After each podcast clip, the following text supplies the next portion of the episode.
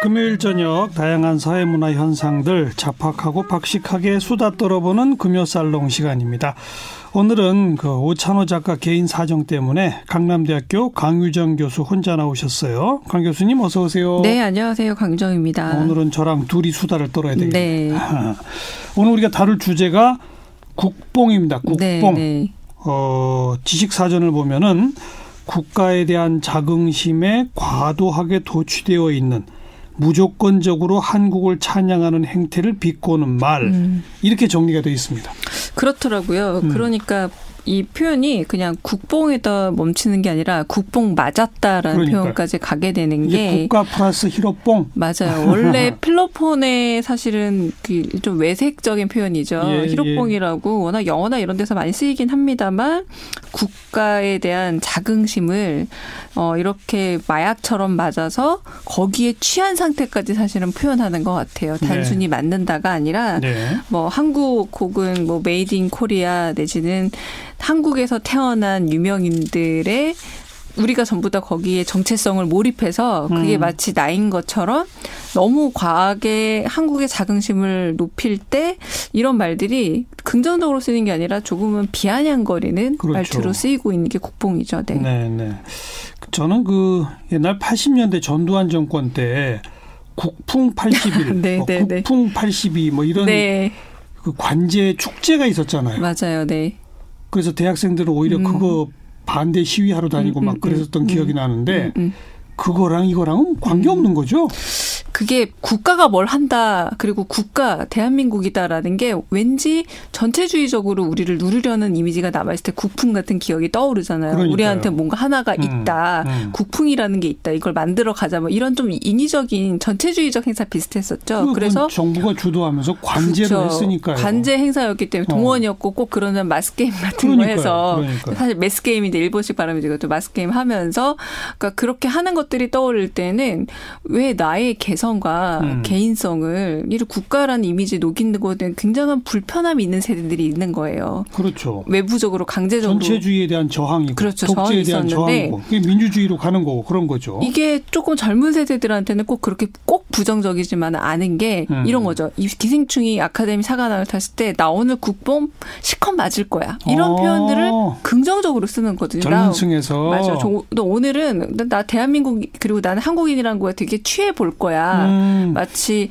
쾌락적으로 그 즐기듯이 즐겨볼 테요라는 말들도 포함이 돼 있어서 예. 이게 참 애매한데 이게 아마 저는 제 개인적인 생각입니다만 해외 여행 자유화를 통해서 음. 많은 분들이 아주 일상적인 외국인들 사이에서 한국인으로서의 개인 체험이 많아지면서 생긴 경험과 비슷하다고 전 봐요. 젊은 층들은 어려서부터 외국에 자주 나가죠. 그렇죠. 그런 생각보다 여권 심사 받으러 이제 들어가는 동안에서도 뭐 차오랑 이렇게 뭐 아니면 일본 말로 음. 어, 안녕하냐 묻는다거나 중국어로 묻는 경우 많고 한국인이라고 했을 때 잘 모르는 경험들이 오히려 있어서 어, 한국이 생각보다 바깥에 나가서 잘 모르는 국가라는 뭐 음. 이런 객관화를 하다 보니까 한국이 작은 나라다. 우리는 되게 어떤 점에서는 큰 나라로 생각하고 살았는데 그렇지 않았다라는 이런 체험들이 쌓이다 보니까 네. 외부에서 먼저 나를 미리 인지해서 호명한다는 거에 대해서 이상한 자긍심을 갖게 된 게 이 국뽕과 사람으로 알아주고 알아봐주고 대우해 주는 걸 게다가 좋아한다. 전혀 어. 모르, 모르는 나라 한국이 어디 있어 내지는 한국 무슨 언어를 써 모르던 음. 사람들이 어 나 알아 싸이도 알고 음. 어나 알아 BTS도 알고 이러니까 같이 어깨가 좀 올라 가는 듯한 그래서 그 국뽕이 취한다라는 말이 나오는 게 아닌가 싶기도 합니다. 그 지금 싸이 BTS 얘기했잖아요. 그런 식으로 뭐 손흥민, 뭐 두유노 손흥민 네. 이렇게 하면 그게 일종의 국뽕 테스트 무슨 사진이라고 인터넷에 돌다는 맞아요. 거죠. 네네네 네. 그러니까 너 나 알아. 그러니까 내 이름을 얘기해서 얘는 당연히 알 수 없잖아요. 음흠. 그런데 어 두유노 코리아보다는 어, 누구 알아? 어, 그 나라 사람하고 나 같은 사람이야라고 음. 바로 이제 넘어가게 되는 이런 연상 효과에서 재미를 본다는 건데 저는 사실 한편으로는 이게 한동안 뭐가 통했냐면 그 삼성 TV가 예. 세계적으로 되게 많았을 때 사람들이 굉장히 환호했고 저는 1차적인 국뽕 시기가 이게 삼성 핸드폰 같은 것들이 점유율이 높아지면서 음. 뭐 말하자면 애플과 함께 어깨를 견주고 와 미국의 기업하고 거의 견져 그리고 어느 순간 우리가 80년대 국풍 시절에는 소니 전자기기가 거의 최고인 줄 알다가 그런 걸 네. 넘어서면서부터 네. 우리나라가 굉장히 기술적으로 발전했는데 여전히 인지도가 낮다고 생각했는데 이렇게 각계 분야 그래서 잘 보시면 김연아 선수 같은 경우도 우리한테 불모지라고 여겨졌던 음, 피겨 스케이팅이라는 음. 점에서 사실 1위 하는 거는 늘 1위 하잖아요. 뭐, 뭐 탁구 같은 것도 그랬고 여러 가지 종목에서 1위를 하지 만 뭐 양궁도 그랬고 근데 그때는 국뽕이라 말이 없었거든요. 그런데 음. 역시 축구 역시도 어떤 점에서 제국주의적인 발상하고 좀 닮았다고 봐요. 뭐냐면 거의 그 서양인들 특유의 운동 스포츠라고 할 수 있을 축구의 그 성지에 가서 잘한다는 건 우리도 신체적으로 뭐 약간 부족하지 않아? 어떤 점에서 동등해? 이런 예, 어떤 예. 생각들을 갖게 되는 게 아닌가라는 생각이 들기도 합니다. 최근에 기생충이 아카데미상을 네 개나 타고 막 이랬을 때 다시 한번 그런 바람이 불었을 것 같아요. 젊은 층들 사이에서. 그렇죠. 깐에서 받았을 음. 때도 있었지만 미국이라는 게 너무 컸던 것 같아요. 미국이 영화의 심장이니까. 심장이고 그리고 세계 수많은 영화제에서 수많은 상을 받아서 그 정도 화제가 되진 않거든요. 음. 이거 제가 아까 좀 죄송하긴 합니다만 언제나 1위를 했던 것에 대한 우리가 오히려 둔감함이 있는 거예요. 음. 어, 그런 부분은 1위였지만 1위를 못하던 것 그리고 어떤 점에서 그들만의 리그에서 좀 동양인 내지는 예, 다른 예, 것들에 대해서 좀 차별이 있다고 생각했을 때 드디어 소위 말하는 뚫었다 여기를 음. 넘어섰다 이런 것에 대해서 좀 국뽕에 취하는 게 아닌가. 않을까라는 생각도 들긴 합니다. 그러니까 뭐 메이저 리그에서 그러니까요. 잘 던지는 수수가 됐다. 뭐 영국의 프리미어 리그에서 날리는 축구 선수가 됐다. 할리우드 한복판에서 그들의 콧대를 납작하게 음, 했다. 음, 음. 빌보드 차트에서 BTS가 1등했다. 그렇죠. 네. 즉 그들의 주류에 우리가 진입해서 음, 1등했다. 이것이 국뽕의 최고봉이네요. 어찌 보면. 그러니까 이게 제국주의적 발상이라고 말씀을 드린 음. 게 만약에 제가 거명을 하진 않겠습니다. 우리 마음속에 우리보다 조금 더 낮은 수준의 어떤 국가라던가 대륙이라던가 이런 곳에서 예. 이렇게 인기를 모은다라면 그 좀 희한한 현상이다. 재미있다. 음. 음. 이 정도로 멈춘다는 거죠. 그런데 좀 상대적으로 우리가 좀 여류에 있다고 느껴지는 곳에 가서 만약에 실력을 발휘하게 되면 대한민국 대단히 이렇게 훌쩍 올라가니까 그래서 이제 여기서 마약이란 말도 등장을 하고 음. 취한다는 말도 등장하는 게한 개인의 문제를 지나치게 또 자기 동일시하는 측면도 없지 않아 있다라는 겁니다. 네. 그런데 별거 아닌 성과를 가지고 야 대한민국 대단해라고 하는 게 어찌 보면 마약 맞았다는 표현하고 연결되어 있는 거지 음, 음. 메이저 리그에서 석권 미국 아카데미 상을 탔다 빌보드 차트 1등 아, 이 정도면 자긍심 가져도 아무 문제 없는 거 아니에요? 자긍심 가져도 문제는 없죠. 근데 그걸 왜 국뽕이라고 표현하냐 이거죠. 어, 이제 이게 여기서 약간 나뉘는 것 같아요. 가령 미국의 우리 아카데미 영화 얘기할 때 자막 영화라는 얘기를 썼잖아요. 음. 어떤 미국인도 영어로 영화를 보는 게 당연하지 거기에 대해서 뭐 국뽕이라고 생각하지 않아요. 영화의 예, 예. 거의 90%는 당연하게. 예. 그러니까 우리가 예전에 Independence Day 이런 것들을 보면은 그 영화에서 미국 대통령이 외계인을 무찌르거든요. 그렇죠. 그렇게 항공기도 어. 몰고 그런 걸 미국인들이 영화 를 볼 때 어떻게 보느냐 당연한 거예요. 어. 왜냐하면 미국 대통령은 세계 예. 대통령이니까. 예. 그런데 그런 사람들은 너무 자기 자긍심이 차다 보니까 뽕이라고 할 만한 것도 없는 거죠. 그냥 당연한 것. 음. 언제나 1등. 음. 그런데 어떤 점에서 이 국뽕이라는 게 나쁜 게 뭐냐면 너무 1등주의에 매몰되어 있어서 우리가 1등한 것에 대해서 그냥 개인에 대한 찬사나 잘한다 정도에 멈추는 게 아니라 거기서 또 일종의 우생학적 관점이라던가 예. 예. 우열의 관점을 넣어서 또 자기 동심을 통해서 뭔가 이거 이것이 약간 정복해야 될 어떤 이미지까지 들어가니까 단순히 축하하고 좋아하고를 음, 넘어서는 음. 축제라기보다 또 다른 경쟁의 또 틀을 갖고 있기 때문에 또 어떤 사람들은 국뽕이란 말 자체는 그냥 좋아하는 즐기는 것보다 이거 역시 우리나라가 너무 경쟁적으로 살아오는 것에 좀 반영은 아닌가라는 음. 생각도 있다라고 보여집니다. 세대별로 조금 이 용어를 받아들이는 감이 다를 것 같네요. 달라요. 굉장히 다르죠? 다르고요. 이게 이 국뽕이 저는 최근에 생긴 많은 신조어들에서 느끼는 비슷한 현상 중에 뭐가, 뭐가 있냐면 예. 같은 말을 맥락에 따라서 굉장히 다르게 써서 맥락을 잘 봐야 된다라는 음. 얘기가 든다라는 겁니다. 그러니까 손흥민 선수 국뽕은 다들 누구도 부정하지 않아요. 흔쾌하게 취해보자라고 생각하기도 하지만 때로 어떤 것들은 기생충만 하더라도 국뽕이란 말이 나뉘어져 있습니다. 좀 그거 가지고 너무 과도하게 그러지 말아라라고 음. 하는 쪽이 있는가 하면은 또 한편으로는 이건 충분히 즐길 만한 일이다라고 약간 국뽕이라는 말을 똑같이 쓰면서도 서로를 공격할 때가 있거든요. 그런 경우들이 있는 걸 보면 보면은 어, 이 말이 조금 아직은 정확하게 하나의 의미라기보다 좀 맥락상 살펴봐야 될 말한 생각 듭니다. 주로 이 용어를 사용하는 계층은 젊은 층이죠. 20대? 20대에서 30대 정도 20, 아주 30대. 훨씬 더 많이 쓰고 있고요. 어. 그리고 훨씬 더 그 국뽕이라는 이 감정에 좀 더 민감합니다. 음. 그러니까 어 방금 말씀드렸던 것처럼 뭐 BTS나 이런 것들에 대한 어떤 굉장히 중요한 세대들을 예, 만들어 온 예. 것들도 있고요.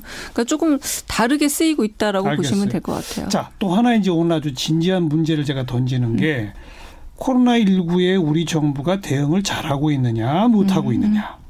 이게 이제 정치권에서도 논란이고 뭐 주요 언론들도 언론들의 어떤 색채에 따라 색깔에 따라서 보수 언론들은 좀 비판을 많이 하고 이런단 말이에요.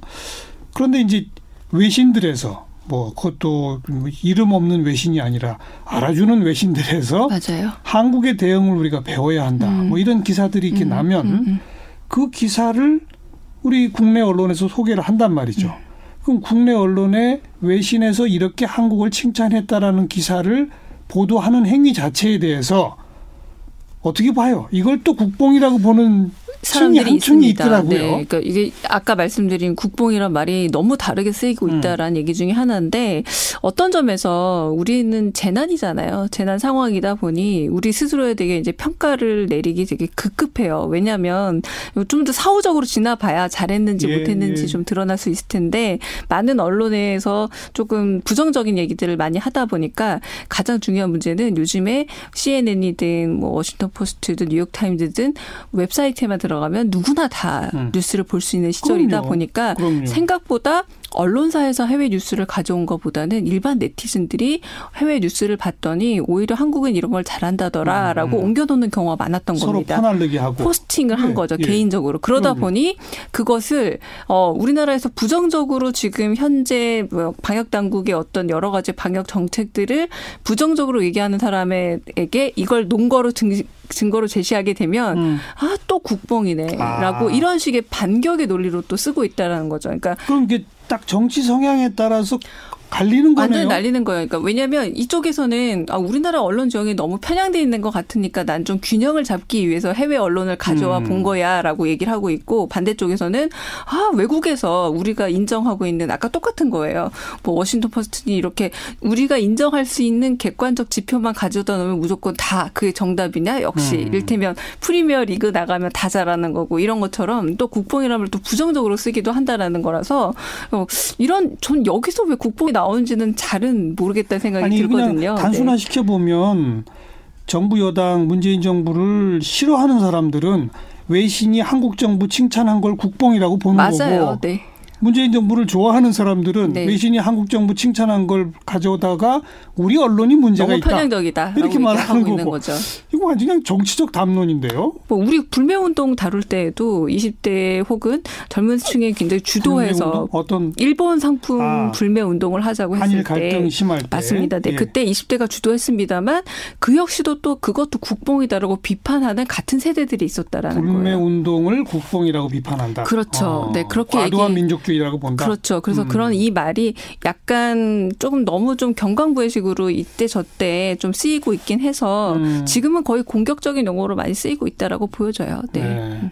저는 그냥 개인적으로 국뽕이란 용어 자체가 너무 남발된다는 느낌이 들어요. 맞아요. 네. 아주 옛날 제가 일부러 80년대 초에 국풍 얘기를 처음에 꺼냈던 이유가 어떤 정부가 내지는 특정 정치 세력이 자신들의 목표를 위해서 관제 형식으로 만들어내는 민족주의 맞아요. 이런 건 저는 국뽕이라고 비판해도 된다고 봅니다. 음, 음. 그러나 개개인이 국가와 사회에 속한 개개인이 자기 스스로의 국가관 민족주의에 대한 인식 이건 좀 다를 수 있거든요. 다양하게 나타날 수 있거든요. 근데 그걸 서로 뭐 조금 그 판단이 다르다고 감각이 다르다고 저건 국뽕이야, 저건 국뽕 아니야?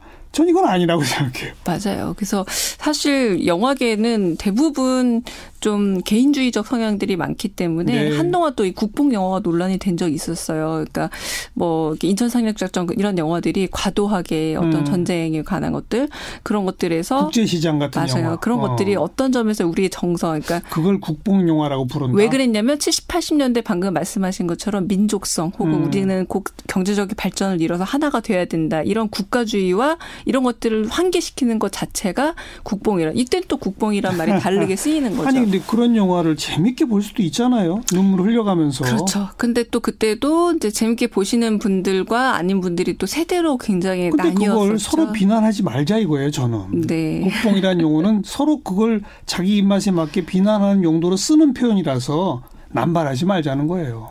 국뽕이란 말 자체가 굉장히 독성이 강하잖아요. 여기 이제 마약이라는 말 자체도 들어가 있고 불법성과 그 중독성이 모두 들어가 있는 말이다 보니까 이제 아까 말씀드린 거긴 하지만 이렇게 최근에 유행하는 어떤 용어들을 보자면 이렇게 좀 독성이 강한 건 맞습니다. 네. 음, 마무리하기 전에 우리 청취자분들한테 아주 재밌는 옛날 제 경험 얘기 하나 해드릴게요. 네네. 중학교 때인가 아마 그럴 거예요. 그때는 학생들을 극장에 데려가서 단체 관람 영화를 또 시, 그 단체 관람을 시킨 적이 있어요. 네. 근데 그때 단체 관람을 시키는 영화는 예를 들자면 뭐 6.25 전쟁 때 뭐 우리 육군이 뭐 장렬하게 어떻게 그 전, 전투를 잘하고 뭐 이런 영화란 말이에요. 근데 한마디로 그 젊은 중학생 청소년들이 보기에도 너무 재미가 없어요. 음.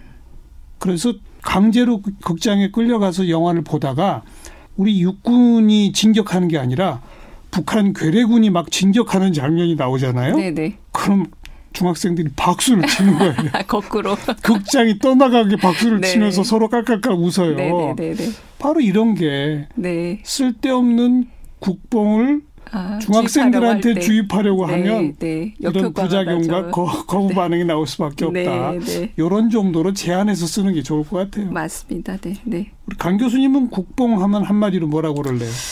어, 국뽕이란 여전히 벗어나지 못한 상대주의이다. 음, 네. 음. 사실 조금은 우월 관계에 여전히 너무 매몰돼 예, 있다라는 예. 생각이 있었습니다. 네. 일등주의, 상대주의. 네. 알겠습니다. 강남대학교 강유정 교수와 수다를 떨어봤네요. 고맙습니다. 네, 감사합니다.